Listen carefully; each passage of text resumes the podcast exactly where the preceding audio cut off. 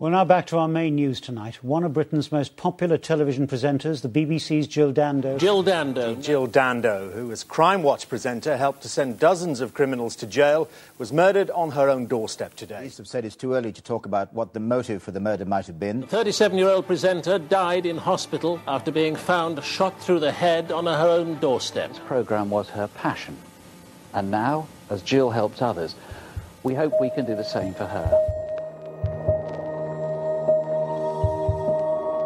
You're listening to Truly Criminal, the home of true crime. To see the video version of this case, including the footage and photos, you can find us on YouTube. Just search for Truly Criminal.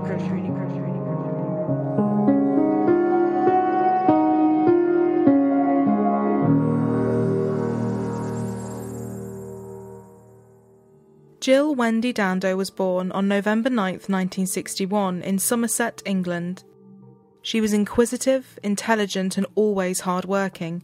Knowing exactly what she wanted to do with her career, she studied journalism before going on to work as a trainee reporter for a local newspaper called the Weston Mercury, alongside her father and brother.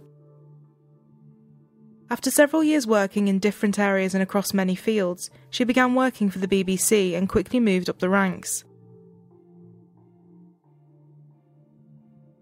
In early 1988, Jill started presenting the national news in London.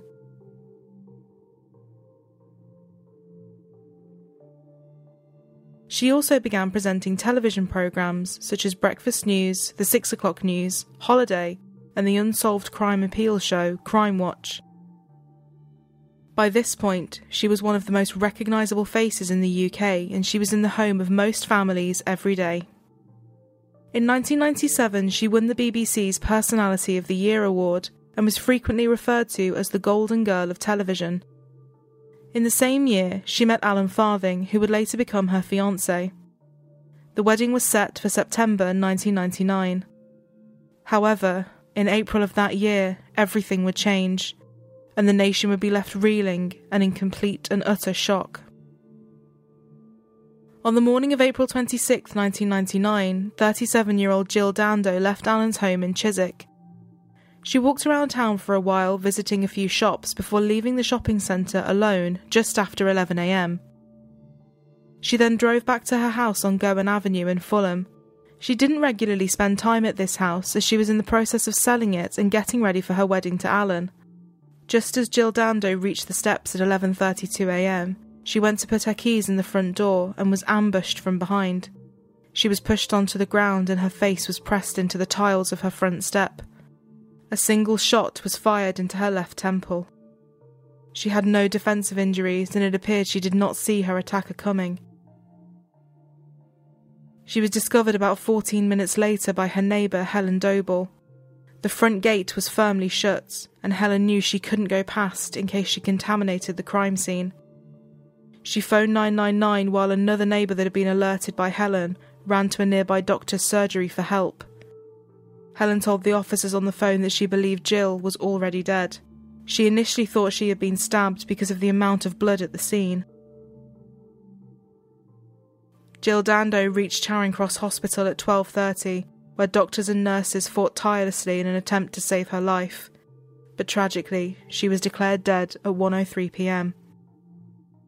Jill Dando arrived here by ambulance at 12.30 p.m. Despite all efforts by hospital paramedics, my apologies, ambulance paramedics and hospital medical staff, she was certified dead at 1.03 p.m. From ITN, the ITV Nightly News with Dermot Murnaghan. Good evening. The TV personality Jill Dando, who as Crime Watch presenter helped to send dozens of criminals to jail, was murdered on her own doorstep today. She was killed by a single gunshot to her head. Tonight the mystery over her death deepened with speculation that the killing may have been revenge for her anti-crime work. She was attacked at her home in Fulham in West London. A man was seen hurrying away. Jill had been killed with a bullet from a 9mm caliber semi-automatic pistol. Further analysis showed that the gun had been pressed directly against her head. Her next door neighbour Richard said he heard Jill cry out but didn't hear a gunshot. Shortly before midday, some of her neighbours were alerted that something was wrong. Two women went towards her front door and saw someone lying on the doorstep. A third neighbour joined them. I heard the scream. You heard that scream? I did hear a, a, a scream. Did, did, you hear a man's voice or anything no, like no that? No man's voice at all. Did you hear a shot or did you... There was no shots. That's what I would say was a shot. I wouldn't have thought there was a shot, no. He felt that the cry sounded more like a cry of surprise, as if she was greeting a friend or someone was playing a joke, rather than a cry of fear or something being wrong. When her neighbour Richard looked out of his window, he saw, unbeknownst to him, the killer, a white male with dark hair standing at around six foot tall, aged approximately 40 years old. He was quickly walking away from Jill Dando's house. Several other witnesses said they saw a smartly dressed man talking on a mobile phone hanging around outside of Jill's house for at least an hour before she returned home. Other people claimed to see a man fitting the same description running near a bus stop and walking across a road near Jill's house. This person, however, did not fit the description of the man seen walking away from the crime scene just seconds after she was shot. It remains unknown whether these people are linked, whether the witnesses that saw the man in the suit had seen the same person, and if the smartly dressed man or men bore any relevance to the case. Was seen leaving from outside number 29 Gowan Avenue and he ran east down this road towards the Fulham Palace Road. A man between late 30s and 40s, white, he was carrying a mobile phone, he was clean shaven and he had dark hair. The witnesses describe him as being well groomed, possibly wearing a jacket or a suit. And anybody who knows that man or anybody else who saw that person out there, we would like to speak to. Detective Chief Inspector Hamish Campbell was heading the investigation, and Jill Dando's death prompted the largest murder inquiry undertaken by the Metropolitan Police Force. The case was also the biggest criminal investigation since the Yorkshire Ripper, and it completely dominated the media. With no CCTV footage of her street, no DNA left by the killer, and the murder weapon being missing, the case would prove difficult from the beginning. The only piece of evidence left at the scene was the bullet that killed Jill Dando. Several theories were presented early on, some of which remain to this day, and some which were ultimately ruled out. Her handbag was still laying by her body, with her mobile phone ringing inside. She was still clutching her house keys, and her jewellery and shopping were still there. The chances of it being a robbery did not seem likely. Some speculated that she had been shot and killed by an obsessed fan. Jill Dando was one of the most well known public figures in the UK, and likely had numerous fans that were fixated with her. The police have said it's too early to talk about what the motive for the murder might have been, but as we've heard, one possibility is that Miss Dando may have been the victim of a stalker. It's likely to be one line of inquiry. Nigel, Jill's brother, said that in the days leading up to her death, she had complained about a man who was, in her words, pestering her. But CCTV of her last known movements out shopping were carefully looked at, and there appeared to be no evidence of her being followed or watched by anyone, either on foot or by car. Another theory came off the back of her work with the TV show Crime Watch. Jill was one of the faces of the famous show that created reconstructions of unsolved crimes. Had she potentially solved a crime that had put someone in prison and ended up being killed as a result of it? Some argued it was possible that her killer was a hitman, potentially hired by someone who had been convicted as a result of Crime Watch. This is a, a sombre and, for me, a surreal Crime Watch UK. For all of us here, it can be grueling coping with crimes against victims who are strangers. It's been almost unbearable dealing with Jill's death. Jill Dando was much more than a colleague. She was everyone's friend. Crime Watch is poorer without her. But this programme was her passion. And now, as Jill helped others, we hope we can do the same for her.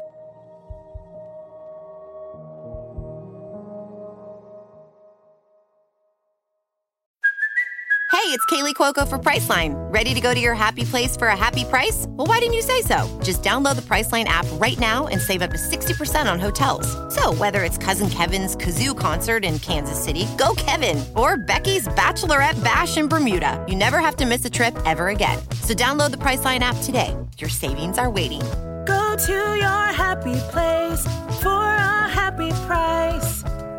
Go to your happy price, Priceline.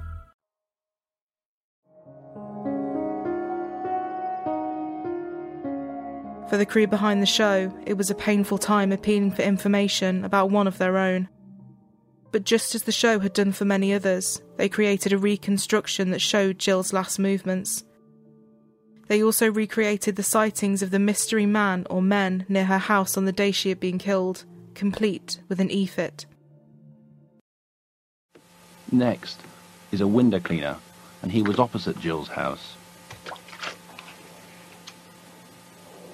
And he saw a man, again walking, wandering around outside number 29. The window cleaner thought he was an estate agent. He was carrying a mobile phone and was talking into the mobile phone. He described him as having blonde hair, but smart in appearance, wearing a suit. Almost all the witnesses talk of a man in a suit with dark hair or black hair. So this man, the window cleaner, sees someone with blonde hair. Now he may be someone completely innocent, or is he the person that we're looking for? It's pretty clear from that reconstruction that the guy walking and running down Fulham Palace Road um, was one person. I mean, all the, the witness statements Yes. seem to converge on that one description. And yet that description is different from the gunman. So the e-fit that you've issued, the man at the bus stop in Fulham Palace Road, may very well not be the killer. The e-fit is of the man at the bus stop. People need to focus on that for who is that man? Is he the lookout? Was he another party to the killing? Well, um, there are two guns here this evening. And what we're saying is this gun here, the 9mm Browning, the larger firearm, is not the weapon that was involved in the killing of Jill Dando. Right, that's one that lots of newspapers and so forth have, have been portraying. It's Yes, not that. Yes, it is this type of firearm. This is a 9mm short. Not only is the bullet shorter, but the whole weapon is smaller. It can be held in your palm of your hand, can be concealed in a pocket. People need to look now at this weapon. Have they recently handled this gun? Have they recently passed it on to somebody else? Have they disposed of it for somebody? Did they make arrangements before Monday the 26th of April to give this type of gun to somebody? The theory of this being a professional hit as opposed to a random opportunist was further fueled by analysis of the position of the gun. It is thought that nobody heard the gunshot because the gun was so close to her head, and the position would have acted as a suppressor, muffling the sound. The speed that it all happened, alongside the lack of evidence left at the scene, and the angle that she was shot from, made many think it was a professional job.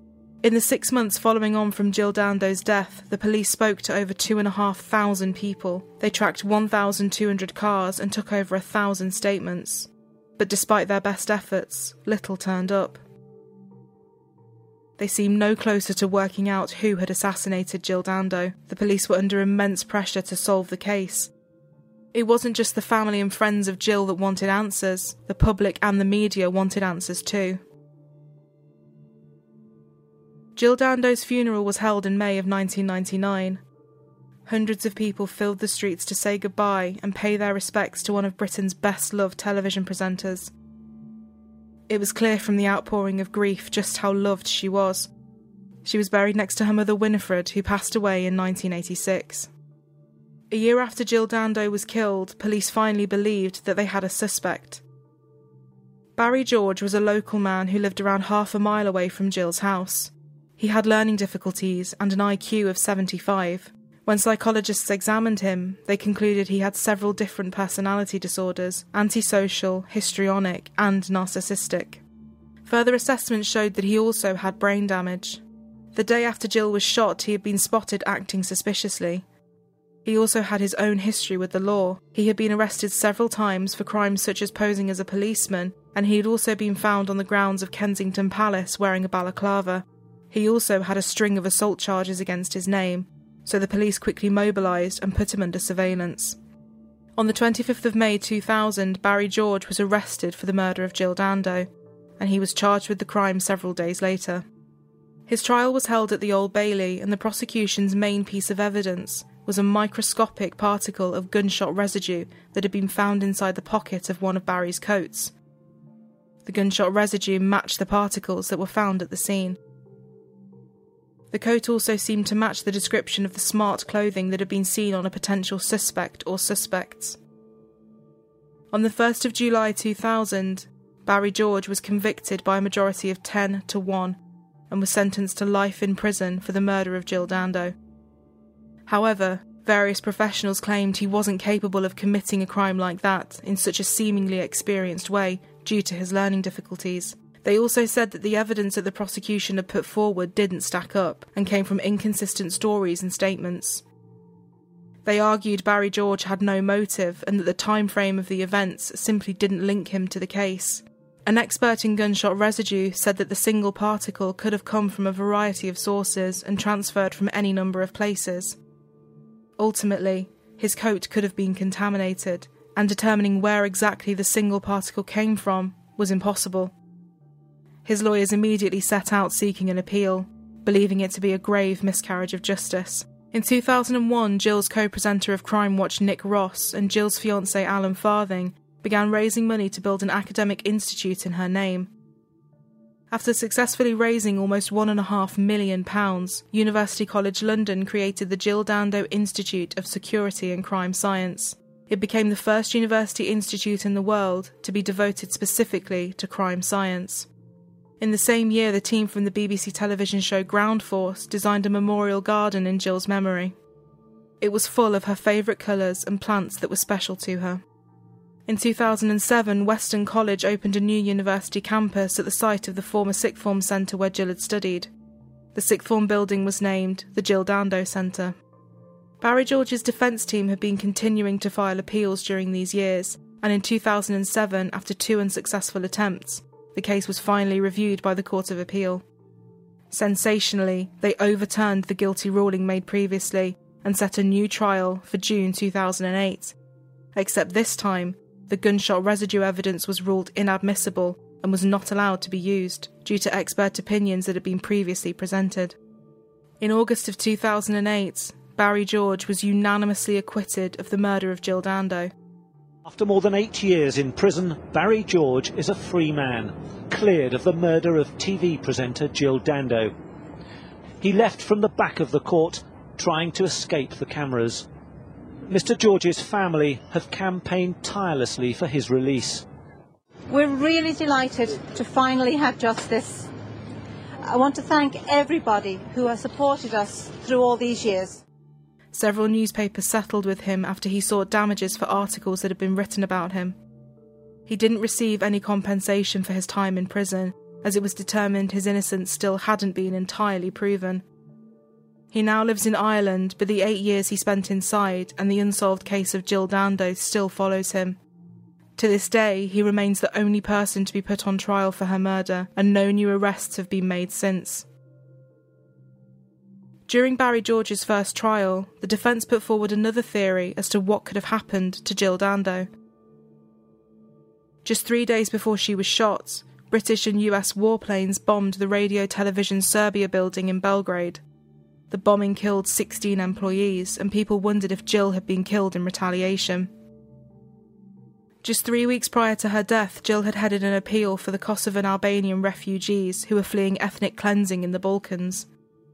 Some people felt that her appeal for aid may have attracted the unwanted attention of Bosnian Serb hardliners, and she had been assassinated as a result. An opposition journalist had been murdered outside of his house in Belgrade before Jill had been killed. The method used in both cases was identical. Just one day after the murder of Jill Dando, Tony Hall, who was the BBC's head of news at the time, received a death threat from a man saying he was a Serbian activist. He claimed that he had killed Jill Dando and that Tony Hall would be next.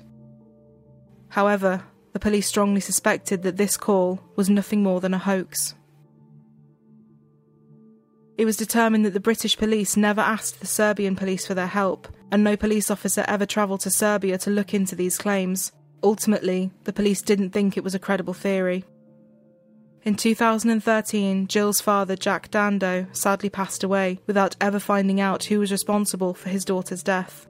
The case has remained relatively quiet since Barry George's release, but in 2014 a new theory was presented. One of Jill Dando's former colleagues came forward and said that in the months leading up to her death, Jill had been working on exposing a paedophile ring involving some big and well known names within the BBC. It is alleged that Jill gave a file over to the senior management in the mid 1990s, but the file was handed back to her, and an investigation was never carried out. A spokesperson for the BBC said there was nothing that substantiated these claims, and if there was, the allegations would have been looked into. Decades on, Jill's brother Nigel continues the search for answers, but knows that he and the police are up against a lot. He does, however, believe that some of the well known theories can be ruled out. Nigel said he tends to think that it was not a professional hit that was taken out on Jill, nor does he think there is a Serbian connection. He believes that it was, in his words, simply a misguided individual that knew where Jill lived and was on her street at that time with a firearm. He also said he believes whoever this person was simply struck lucky. Sadly, he feels it is unlikely there will be any answers because of the passage of time. Although some detectives believe that the assassination of Jill Dando will likely never be solved, her family and friends have never given up hope that her killer will eventually be brought to justice.